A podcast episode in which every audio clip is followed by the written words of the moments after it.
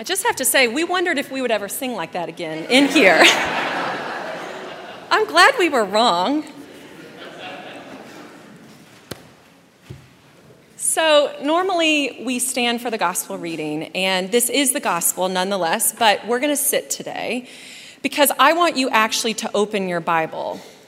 And that might be hard to do if you're standing. So, I want you to open your Bible. There are Pew Bibles um, in front of you. And we're opening to Mark 6.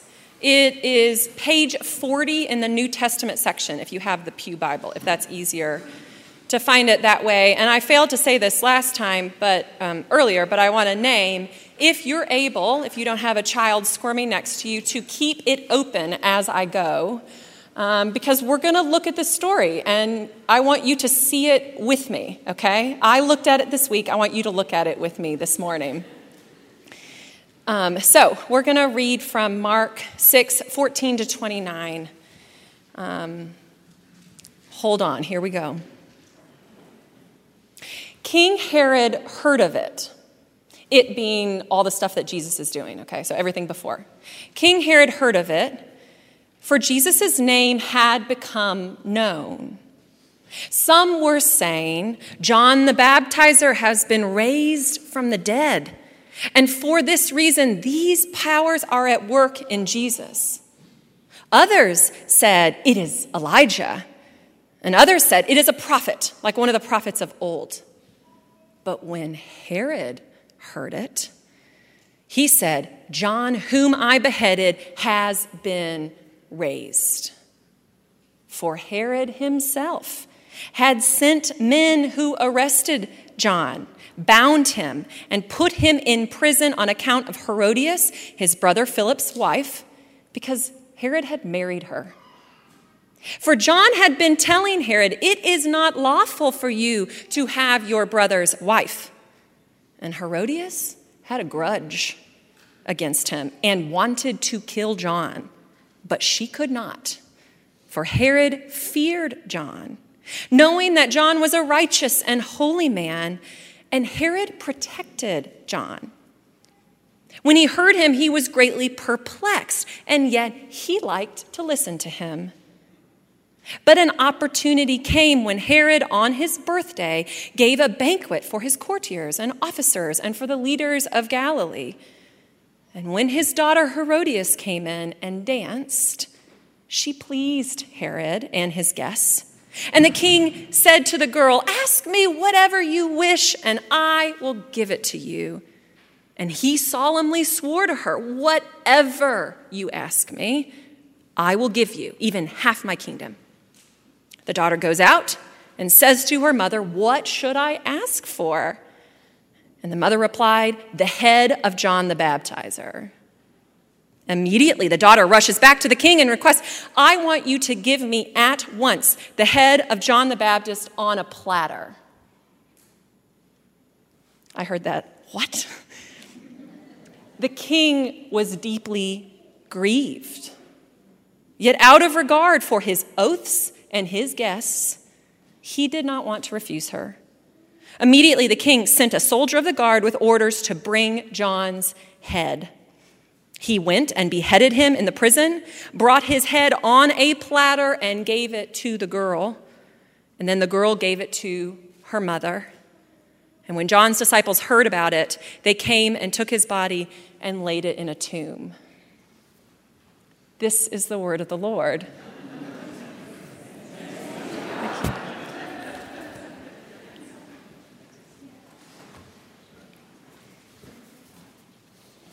Keep it open, as I mentioned. So there's a 2015 New York Times article that we as a staff love to draw from occasionally to spark conversation. It is called The 36 Questions That Lead to Love. So, question number 33 If you were to die this evening with no opportunity to communicate with anyone, what would you most regret not having told someone? What would you most regret not having told someone, and why haven't you told them yet? So I'm curious how you would answer. A confession, maybe? moment of honesty. Maybe just simple words like, I love you, or I'm sorry. I've been asking people all week, what does regret look like in your life? It's the conversation starter everybody wants to have. when are you most likely to be overcome with regret? What's your relationship like with regret? Even after the first service, after the sermon, someone came to me and said, Well, to talk about regret, we need about three hours and a bottle of wine. we don't have that kind of time right now. Are you someone who keeps a running list in your mind that you rehearse occasionally? Or are you someone who's like, no regrets? I read something this week that just said the person who says no regrets is denying everything. I asked a friend this week about whether she lives with regrets, and she goes, Regrets are my favorite pastime. Most people clarified that they might replay the past just to wonder what if things had been different, right? To kind of wonder about different decisions and what it would lead to. But this morning, I want us to think about regrets, not just as what ifs, but those regrets that bring about sadness and disappointment, especially the moments where we wonder if we were to blame for what happened. Regret can be that sinking feeling that you should have known better, the great desire to undo what has already been done. Drew and I's favorite artist, Brandi Carlile, sings When you're wearing on your sleeve all the things you regret, you can only remember what you want to forget. We fear living with regret. In his book, Thinking Fast and Slow, economist Daniel Kahneman suggests that regret is actually a personal punishment that we administer to ourselves. Kahneman finds his research that simply the possibility of future regret impacts the decisions we make in the present because we don't want to feel that way and that we're actually more likely to kick ourselves for something that we have produced by our own action than by our inaction. Which is to say, if we feel like we are doing something that will contribute to a negative outcome, we will blame ourselves all the more. And we are so terrified of carrying that around. We fear being the one to blame. We fear being the one held accountable for some future tragedy or loss or failure. We all do at different times.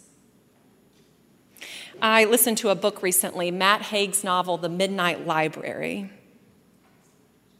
And in the Midnight Library, we find a 35 year old woman, Nora Seed, who is stuck in the Midnight Library which is a place between life and death where she has to face this question of what would life have been like if she had made different decisions.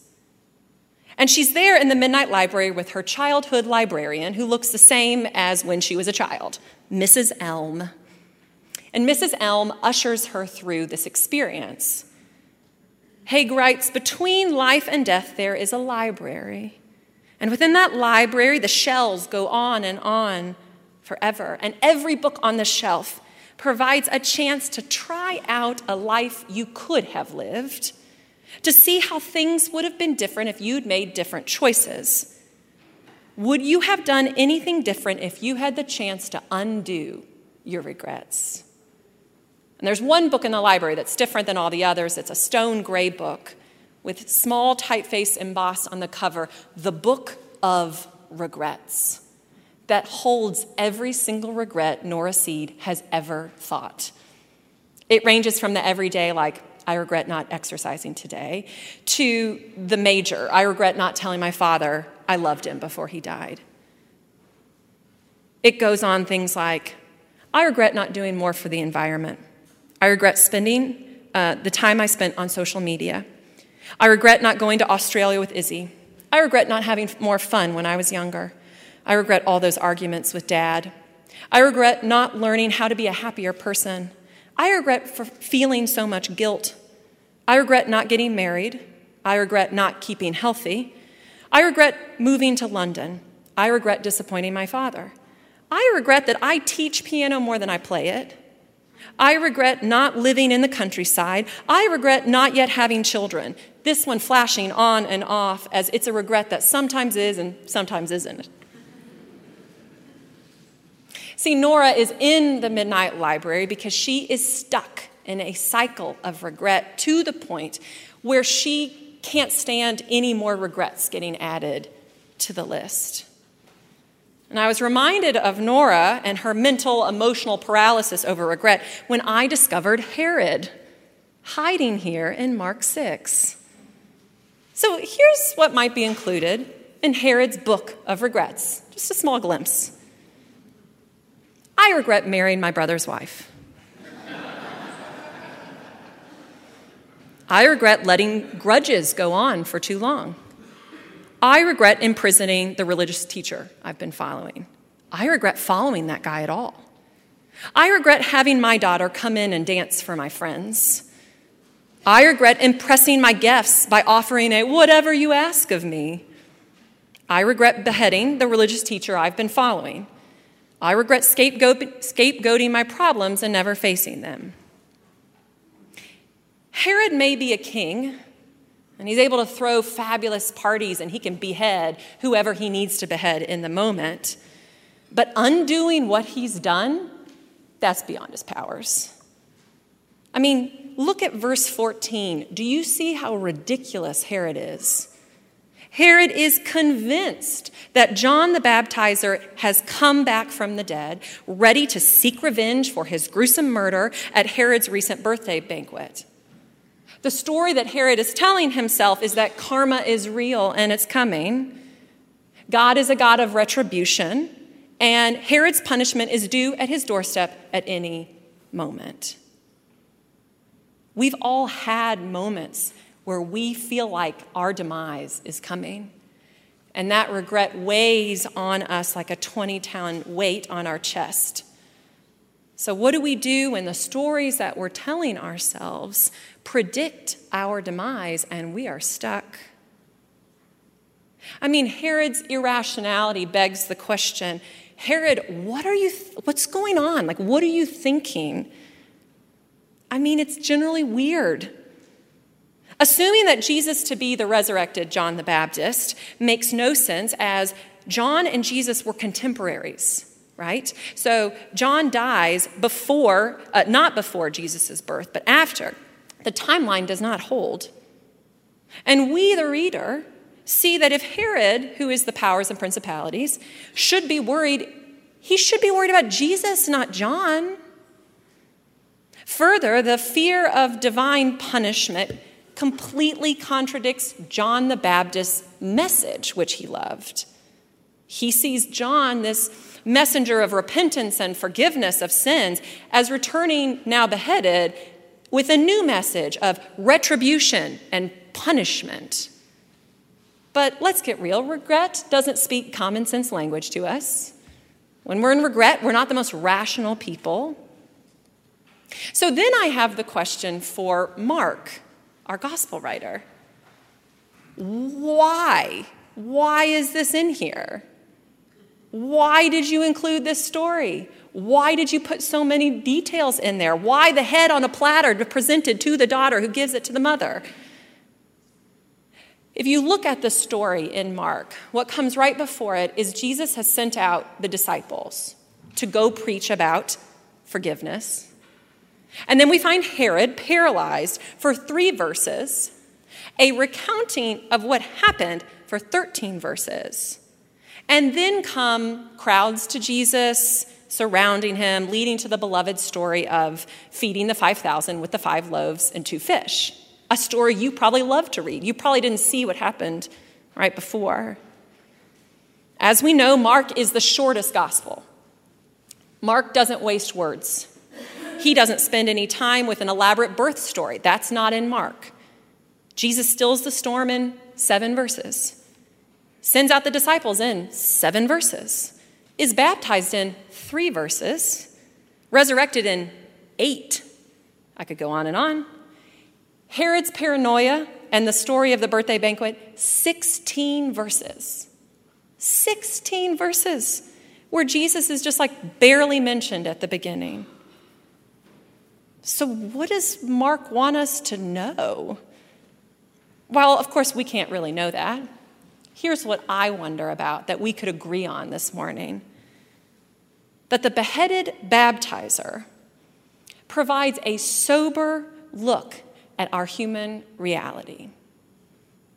We have a somber, real look at what happens in a dysfunctional family where power is a tool and manipulation is common practice. We see Herod stuck, filled with regret, and unable to do anything. He is the king, but he is immobilized, rehearsing his demise. And Mark actually shows us in this moment a passive Herod. The story's going on without him. He's lost his shepherd, John the Baptizer. He has lost his prophet at his own hands. He is stuck needing the one he beheaded. See, I hope you noticed this detail in this strange story, which is Herod had an affinity for John the Baptist. Herod was intrigued. It says Herod was perplexed and liked listening to him. Something in John's message rings true for Herod, otherwise, why would he have protected John? Herod deeply wanted repentance and forgiveness. That sounded so good to him. But this story is a tragedy. For John's message never sunk in for Herod. Herod never came for baptism in the water. He just remained curious and at a distance. Have you ever heard a message that seemed so good and maybe true enough, but it would ask too much of you to let go? We know that he gives in to Herodias' grudge and has John imprisoned. He doubles down on his regret. And look at verse 26. Mark tells us the king was deeply grieved, yet out of regard for his oaths and his guests, he did not want to refuse his daughter. He is someone for whom one regret leads to another regret, which leads to another regret, and it piles up. I recently read Viktor Frankl's Man's Search for Meaning, which is amazing. And it has this transformative mental exercise, this question. Imagine the end of your life and what you will think of how you lived. And then live as if you were living already for the second time, and as if you had acted the first time as wrongly as you're about to act now. I want us to wonder is there any good news for Herod? What would happen if we could go into the story and say to Herod, Live as if you were living already for the second time, as if you had acted the first time as wrongly as you're about to act? Could one of those 12 that Jesus sent out had gone to Herod actually and invited him to repent and seek forgiveness? What if the offer of forgiveness, forgiveness would have sounded too enticing this time to pass up on? Could Herod have ever broken the cycle of his regrets? Could Herod have made his way into that next scene that begins in verse 30 with the crowds to hear Jesus teach by the shore? Be one of the sheep without a shepherd, as we see in that story, now that he lost his shepherd, John. Could Jesus have had compassion for Herod, just like Jesus had for the crowds?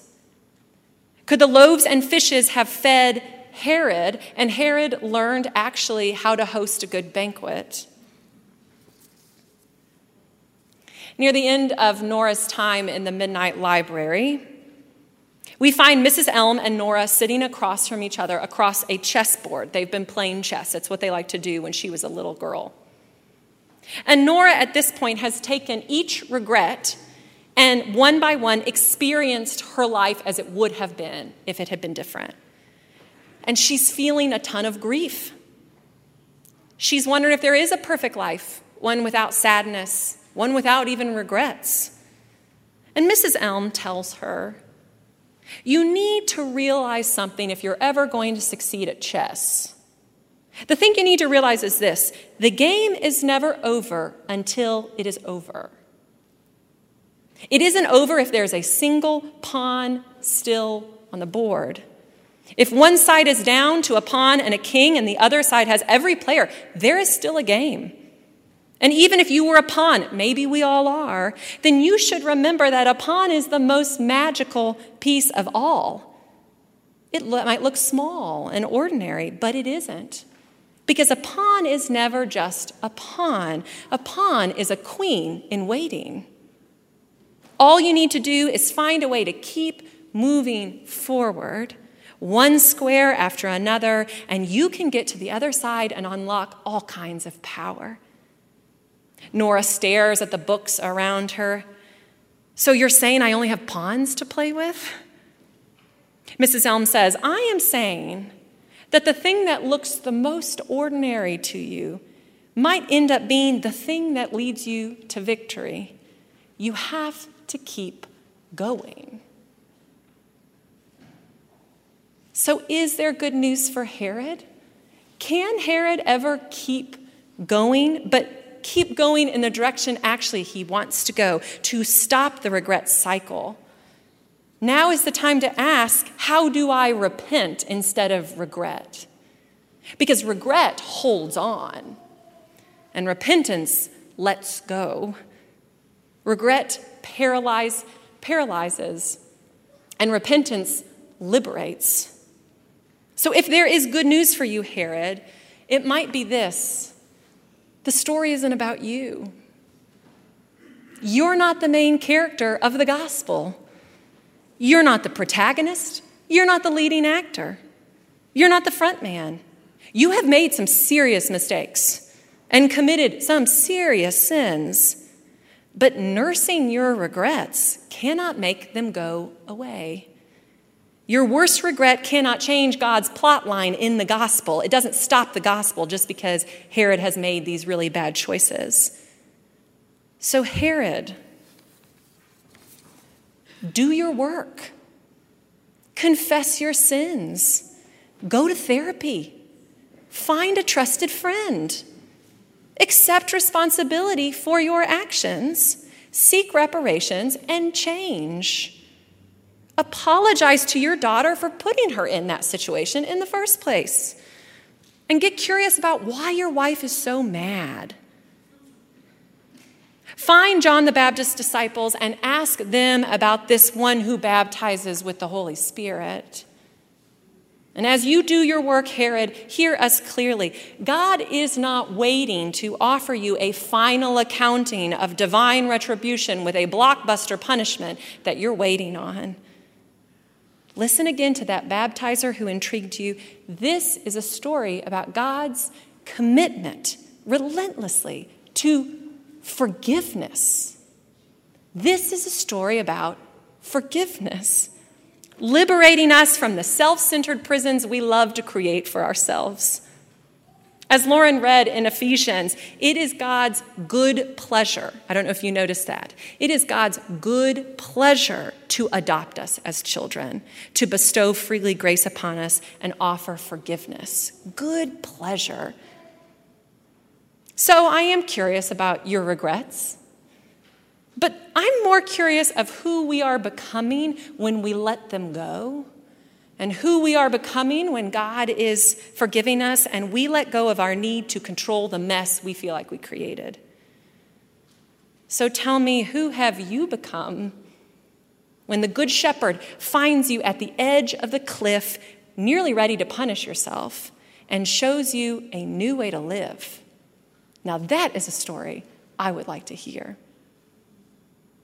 I close today with a prayer by Ted Loder, and it's a prayer for all the Herods among us. Not that there is a Herod necessarily among us, but that, but that there are things within us that can relate to that. So if you're comfortable, you can close that Bible. And I want you to hold your hands out open in your palm and pray with me as I pray the prayer Ted Loder wrote.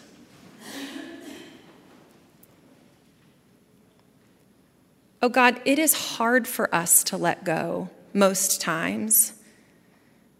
And the squeeze we exert garbles and gnarls others.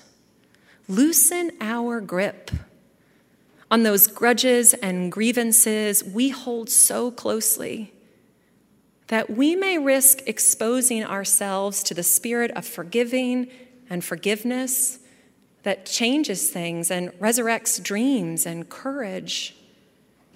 Loosen our grip on our fears, that we may be released a little into humility and into an acceptance of my humanity.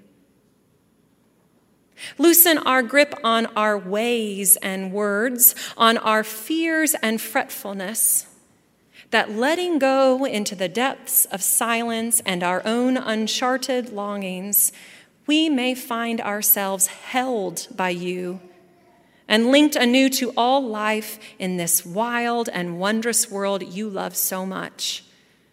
So we may take to heart that you have taken us to heart.